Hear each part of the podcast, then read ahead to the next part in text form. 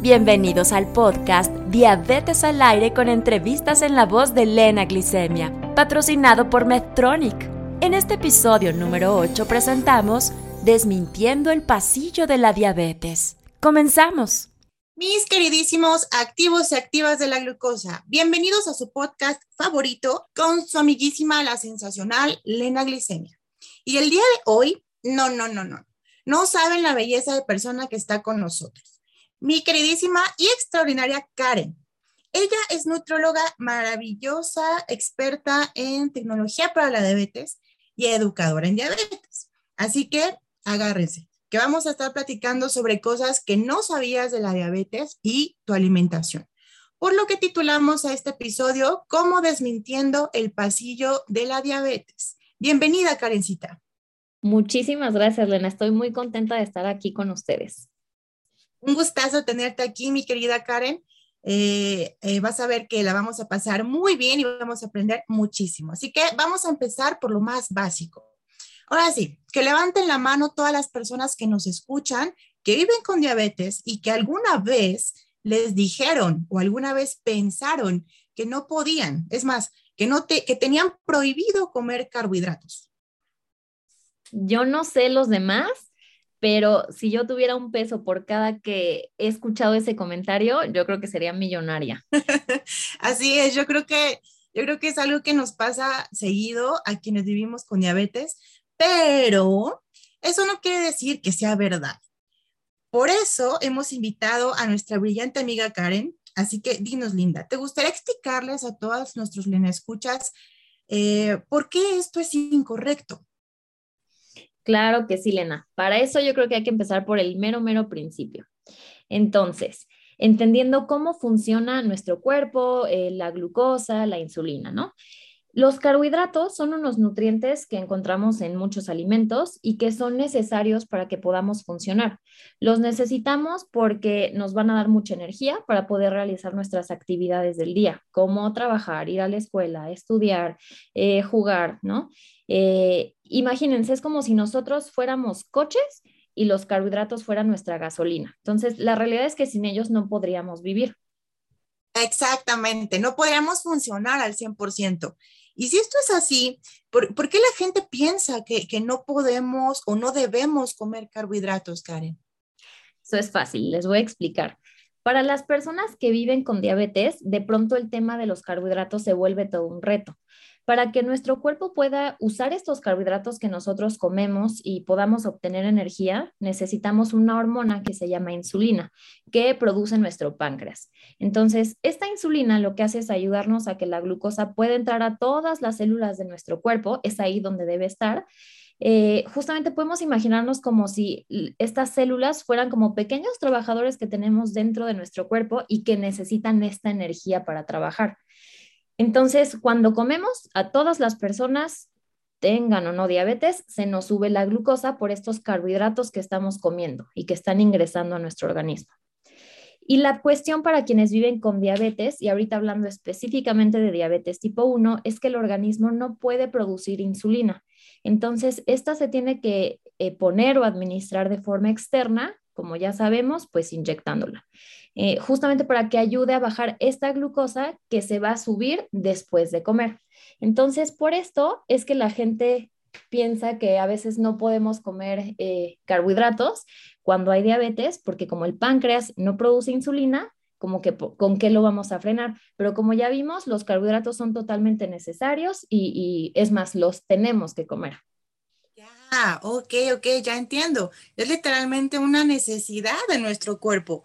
Qué bueno que, qué bueno que vamos aclarando esto porque de pronto hay mucha desinformación, ¿verdad? En este tema. Ya saben que las mil dietas milagrosas de cero carbohidratos, en donde llevan su cuerpo al otro extremo, ¿no? De, de no consumir nada, pero nada de carbohidratos, ¿no? Buscándose otros problemas innecesarios, porque justamente como tú nos dices, Karencita, son necesarios estos macronutrientes para que funcionemos al 100% en nuestras actividades. Exacto, tal cual. Sí, hay muchísima desinformación de pronto. Este, lo que sí me gustaría decir, y creo que es importante saber y destacar, es que no todos los carbohidratos son iguales. Hay unos que sí actúan diferente que otros. Entonces, cuando hablamos de carbohidratos, podemos distinguir como dos grandes grupos, ¿no? O como, una, eh, como dos divisiones principalmente. Están los carbohidratos simples y los carbohidratos complejos. Entonces, no sé si a ti te gustaría, Elena, comentarnos un poquito de esto, tú que también le sabes al tema. Sí, claro que sí.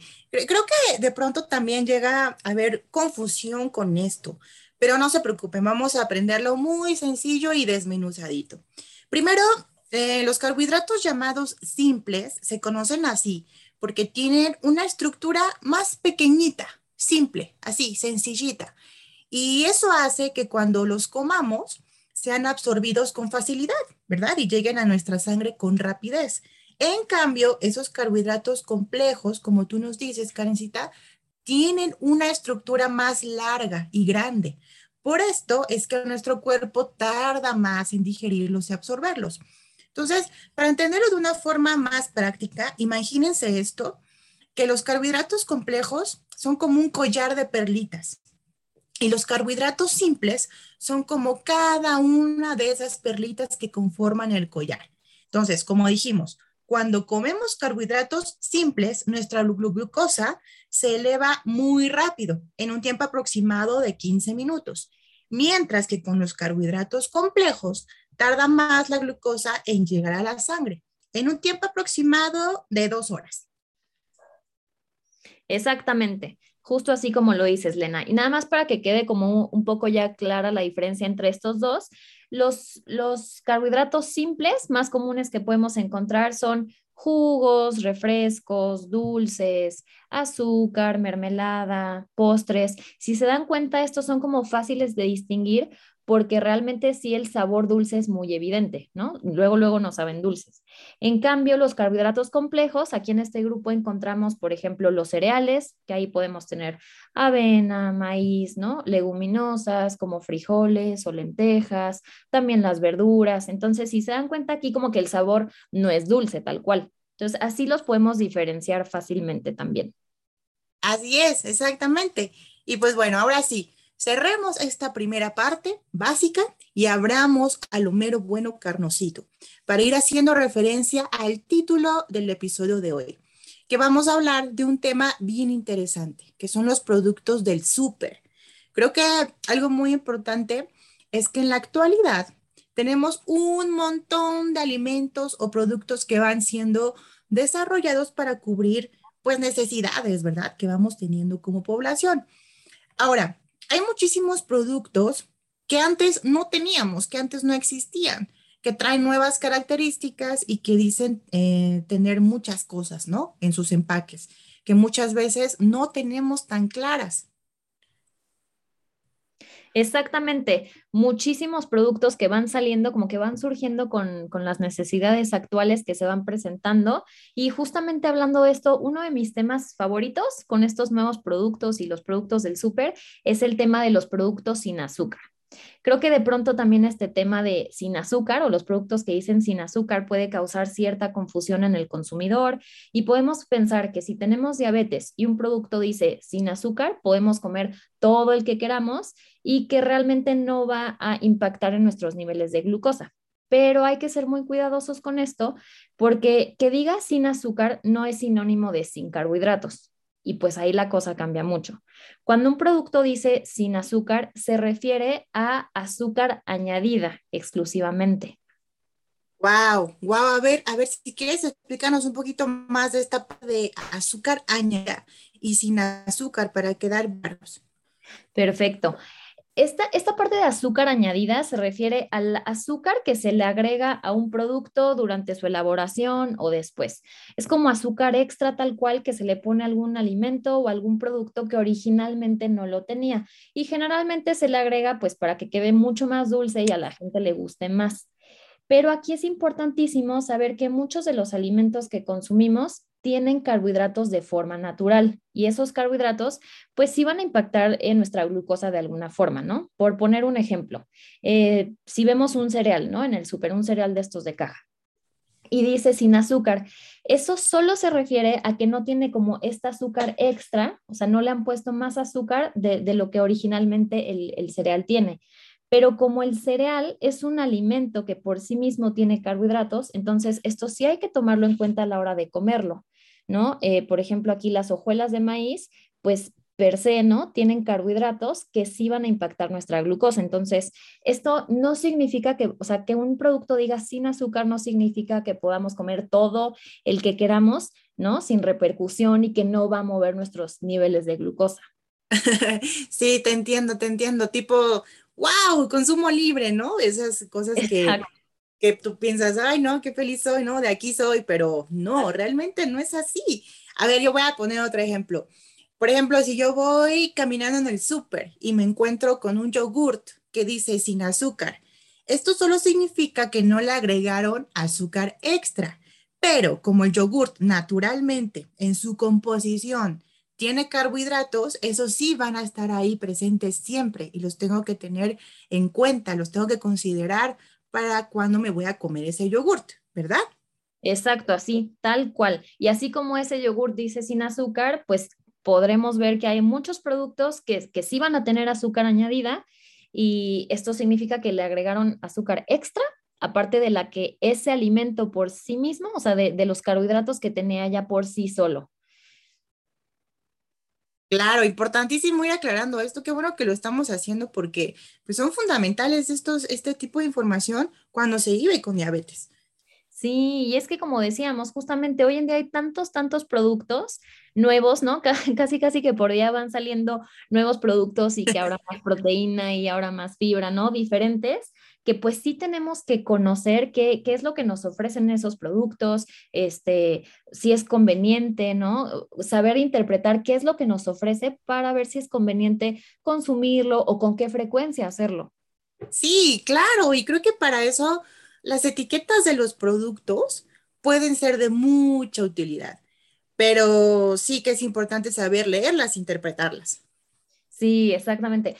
Alguna vez alguien me dijo que si teníamos que aprendernos todos los, como que todas las características de los productos que nosotros veíamos en el súper, y no, la realidad es que no, justamente, o sea, sería demasiado, ¿no? Aprendernos cada uno de los claro. productos justamente eh, a eso nos ayudan las etiquetas, a que nosotros podamos eh, leer como de forma rápida y comprender qué es lo que nos ofrece un producto, este, y, y, pues ya con base en esto decidir. No sé si aquí tú quieras explicarnos un poquito, Lena, de cómo funciona la lectura de etiquetas, tú que también esta es una práctica diaria para ti y has de ser experta. claro que sí, este, gracias, gracias, Karencita. Pues no, olvídate, ¿no? Aprendértelas estaría casi en chino por eso es mejor, pues, aprender a leerlas, ¿verdad? A interpretarlas. Así, si viajamos, no sé, a Timbuktu y se te antoja algún producto ahí bien raro empacado, pues a leer la etiqueta, ¿no? Y listo. Pues vale, vamos a tomar nota por ahí. Y si les es posible, corran a traer un alimento con etiqueta para que me vayan siguiendo, ¿no? Lo que les voy a ir explicando brevemente y no quede ninguna duda, ¿vale? Eh, bueno, las etiquetas nutricionales nos dan la información de lo que contienen los productos. Entonces, entre las cosas principales que nos ponen ahí son las calorías y los macronutrimentos, que ya sabes que los que son los carbohidratos, las proteínas y las grasas. Ok. Ya sabemos que quienes vivimos con diabetes tipo 1, en lo que más nos concentramos, lo que más ponemos nuestros ojitos, son en los carbohidratos. Y ojo, no porque sea lo único importante, ¿no? Además, lo demás, claro que también es importante, pero los carbohidratos suelen ser lo primerito que vemos que nos altera la glucosa, como, como nos decía Karen, ¿no? Que va directamente a nuestra glucosa. Entonces, volviendo a cómo leer las etiquetas, lo primero a lo que hay que fijarnos es en el tamaño de la porción que viene en la etiqueta.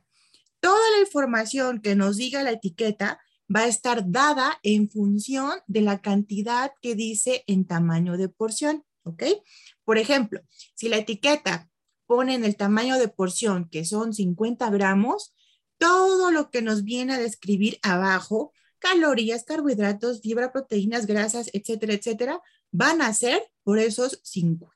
Ay, van a ser por esos 50 gramos.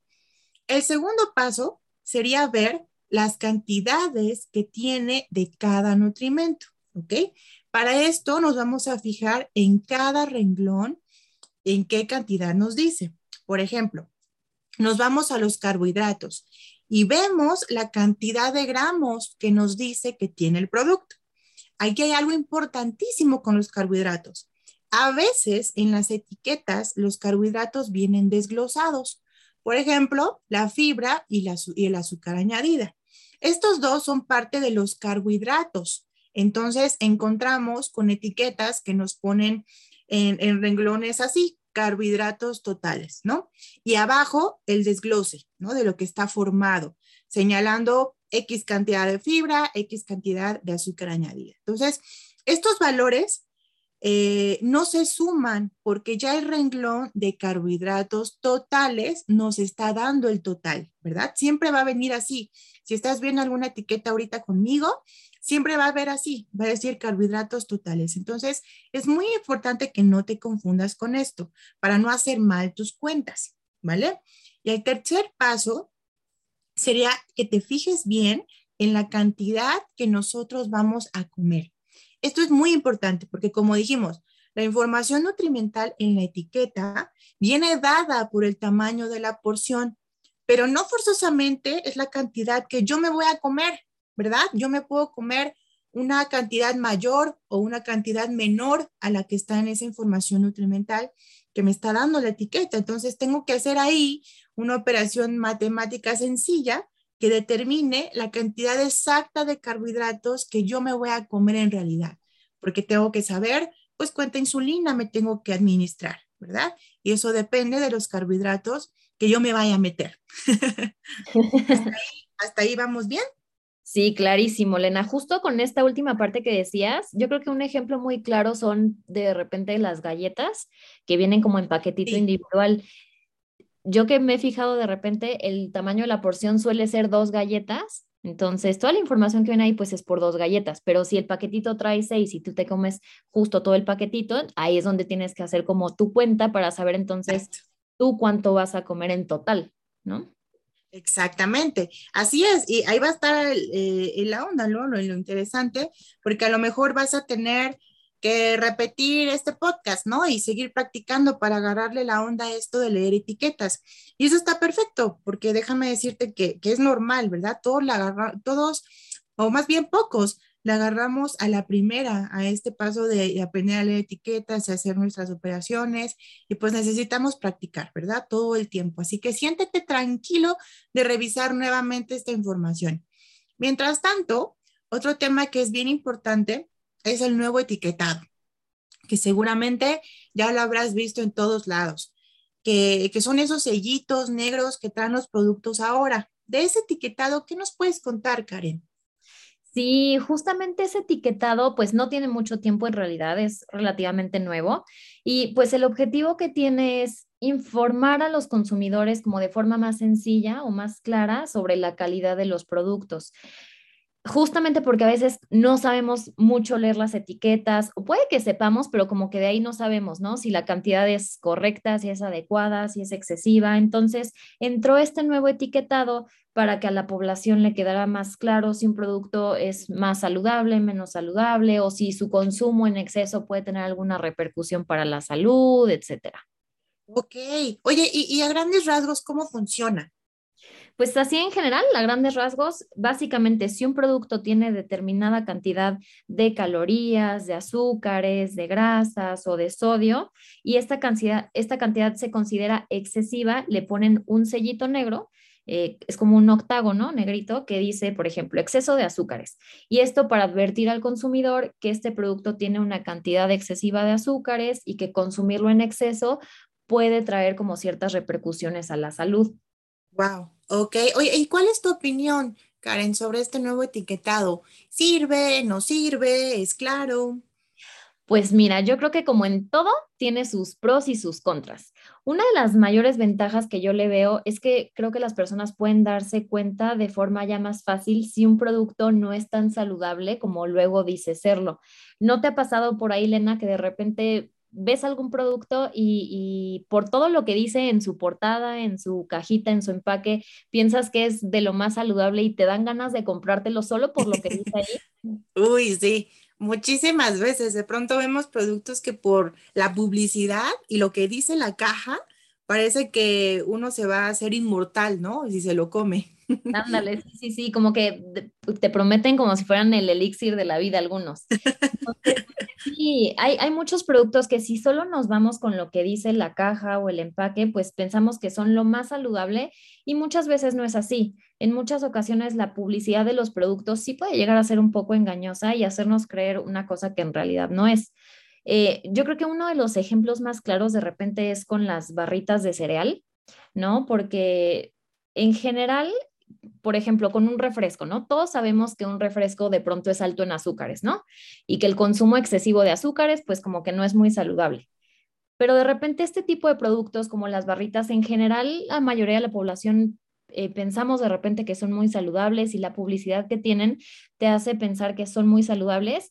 Y ahora con este nuevo etiquetado, como que ya puede quedar en evidencia que no tanto. Justo yo vi un meme, esto cuando el etiquetado era nuevo, salió justo un meme con estas barritas, o sea, con, esta gama de las barritas, eh, que decía como la publicidad muy bonita y, al lado arribita los, los cuatro sellos, ¿no? Entonces, como que también ya le empezó a causar mucha confusión eso. Entonces, este, creo que esta es una de las grandes ventajas que nos puede ofrecer, que, ya te puedes dar cuenta si, si un poquito la publicidad te está engañando o, o no. No sé, Elena, ahí si tú tengas alguna experiencia, algún punto de vista con este nuevo etiquetado que nos quieras compartir. Ay, sí, sí, mira, eh, en lo personal convivo mucho con personas que se dedican al marketing, ¿no? A la venta y la publicidad de miles de productos. Y me consta el trabajo que hay detrás de cada uno de esos alimentos que, que nos venden como una maravilla. Pero cuando eres cauteloso y sabes de eso, pues no te la crees, ¿no? No te crees todo tan fácilmente y echas mano pues de tu superpoder de leer etiquetas, ¿no? Que yo considero que sí es como un superpoder porque pues te llevas grandes sorpresas, ¿no? O, desilusiones de que realmente no es tan buena opción como creíste ese producto que querías, ¿no? O, o que te hicieron creer. Eso, eso me pasaba mucho hace algunos años cuando empezaron a verse más los pasillos estos de diabetes, que literalmente tienen ahí un letrero, tenían o tienen un letrero en los centros comerciales. Entonces, pues, yo iba y decía, wow, mamá, puedo comer todo lo que quiera de este pasillo, ¿no? Y, pues mamá se reía y en su sabiduría me hace entender que, que, pues no, ¿no? Que, que justo lo que tú nos estás contando ahora, que pues cuesta trabajo cuando eres dragoncita, ¿verdad? Como yo, pero pues con, con educación todo se puede, ¿verdad?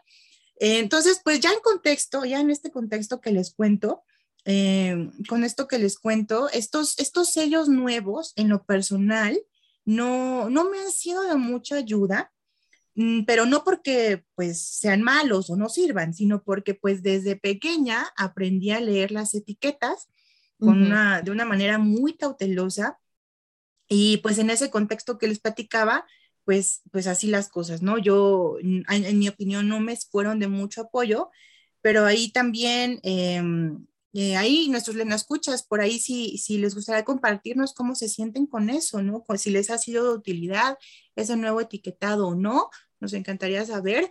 Eh, coméntenlos también entre su familia. A veces luego se abre o se arma muy bueno el debate con ese tema.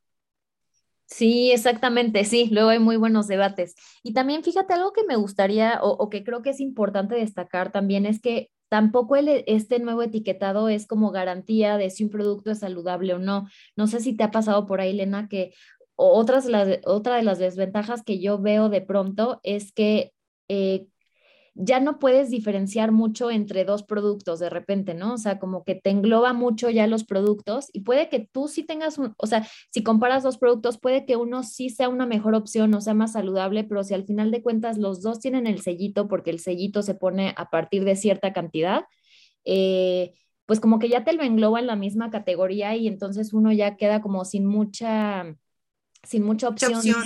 Exacto, de saber si uno es más saludable que otro. Sí, eso, eso me pasó con unas papitas el otro día. Vi dos opciones en el súper que tenían exactamente los mismos sellitos, pero al revisar la parte de atrás, lo de la etiqueta, pues se me hicieron mejor unas papitas que otras, por ejemplo. Exacto, justo eso es lo que pasa. ¿Y tú en qué te fijaste para, para, como para determinar eso, si uno era como de mejor calidad que el otro? Ay, me fijé en los ingredientes. Haz de cuenta que vi la lista de cada uno y, pensé que unas eran una opción más saludable y de mejor calidad que las otras papitas. Ya ves que en los productos los ingredientes, el listado de ingredientes, vienen ordenados, ahí como tip a todos nuestros escuchas, vienen ordenados por la cantidad que tienen, que contienen, en ese orden, de mayor a menor.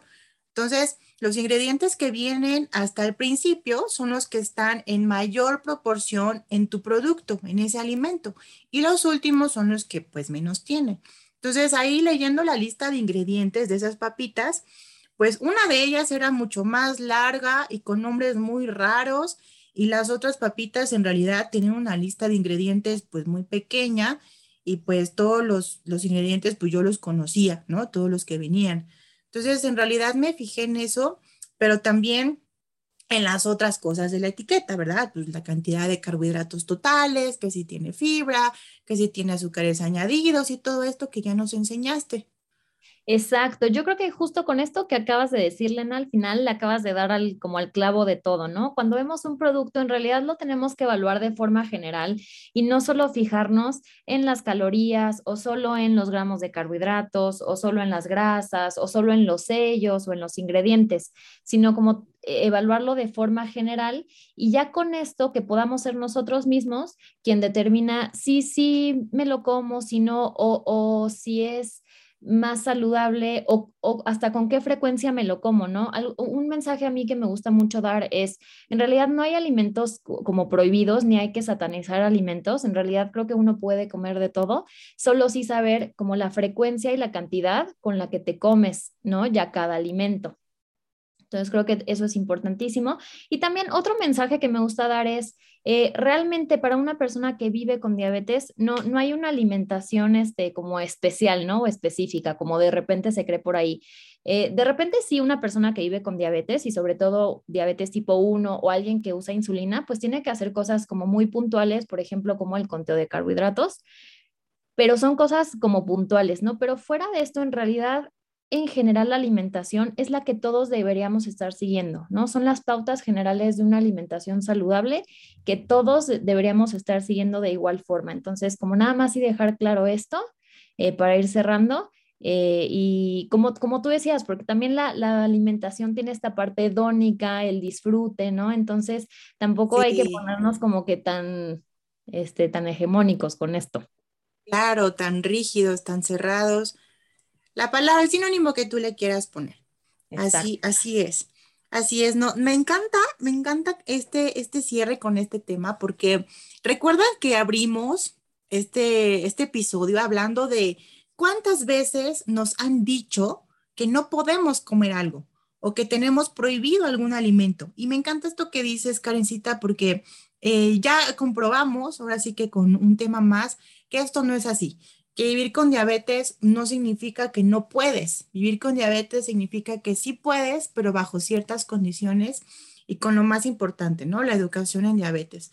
Porque si tú sabes cuántos carbohidratos tiene ese pastelito etiquetado que te compraste, te lo vas a poder comer feliz de la vida, cuidando tu porción, sin excederte y aplicando tu insulina de acuerdo a tu cálculo y listo, ¿no? Para adentro todo bajo la indicación y recomendación de tu médico, de tu nutriólogo y de tu equipo multidisciplinario, ¿no? Esto realmente es lo que es empoderar a una persona que vive con diabetes y no limitarlo, ¿no? Muchísimas gracias, mi querida Karen. La pasamos súper rico contigo. La plática me encantó y estoy segura de que nuestros, nuestros Lena escuchas también. Muchísimas gracias a ti, Lena. Yo fascinada de estar aquí. Gracias, Karencita. Siempre eres y siempre serás bienvenida. Y pues bueno, mis Lena consentidos, compartan este podcast con toda su tribu hasta que suden y practiquen todo ese hermoso conocimiento que poseen. No duden en dejarnos sus preguntas o comentarios sobre los temas que vamos abordando. Un gustazo estar contigo. Soy Lena Glicemia. Hasta la próxima. Muchas gracias, Lena Glicemia. Te esperamos en nuestro próximo episodio de Diabetes al Aire con el tema El ejercicio y diabetes. Para más información visita www.diabetesinlimites.com.